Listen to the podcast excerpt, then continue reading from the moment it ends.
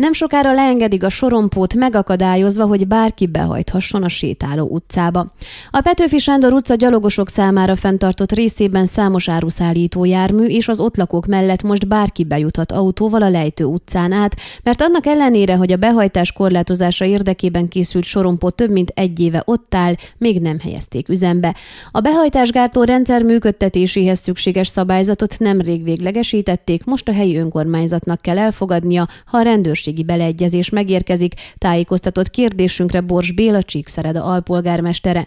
A Lejtő utca felső végén felszerelt sorompó, amelyet az autók rendszámainak felismerésére alkalmas kamerákkal is elláttak, a sétáló utcai és Lejtő utcai lakók, illetve az ott vállalkozásokat működtetők számára biztosít majd akadálytalan behajtást, ez kártyák használatával is igénybe vehető. Feltétel számukra, hogy nem parkolhatnak az utcán, csak az udvarokban. Létezik ugyanakkor egy kódos beléptetési lehetőség is, amelyet a rend és katasztrófavédelmi szervek, mentőszolgálat és a közszolgáltatásokat végző cégek gépjárműveinek vezetői vehetnek igénybe tudtuk meg. Az elfogadásra váró szabályzat a korábbi 2014-ben elfogadott rendelkezést vette alapul, így a sétáló utcában működő vendéglátóhelyek és üzletek ellátása érdekében reggel 6 és 9 óra között biztosítanak bejutást az engedéllyel rendelkező áruszállító autóknak. Kérdésünkre Bors azt is elmondta, hogy a sétáló utca két végét lezárva tartják, viszont a közeljövőben az utca felső végén változás történhet.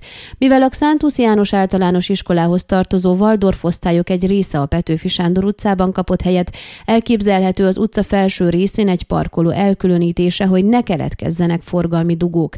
A Petőfi Sándor utca felújítása után 2014 elején a helyi önkormányzat egy távvezérlésű, földbe sűjeszthető oszlopot szereltetett fel a Lejtő utca aljába, hogy korlátozzák az autós forgalmat a sétáló utcában. Nem sokáig üzemelt a szerkezet, felszerelése után mintegy három héttel összetörték, a tetejére hajtott rá egy furgon, na ha utána megjavították, a rongálás folytatódott, egy idő után pedig már nem állították helyre. Ön a Székelyhon aktuális podcastjét hallgatta. Amennyiben nem akar lemaradni a régió életéről a jövőben sem, akkor iratkozzon fel a csatornára, vagy keresse podcast műsorainkat a székelyhon.pro portálon.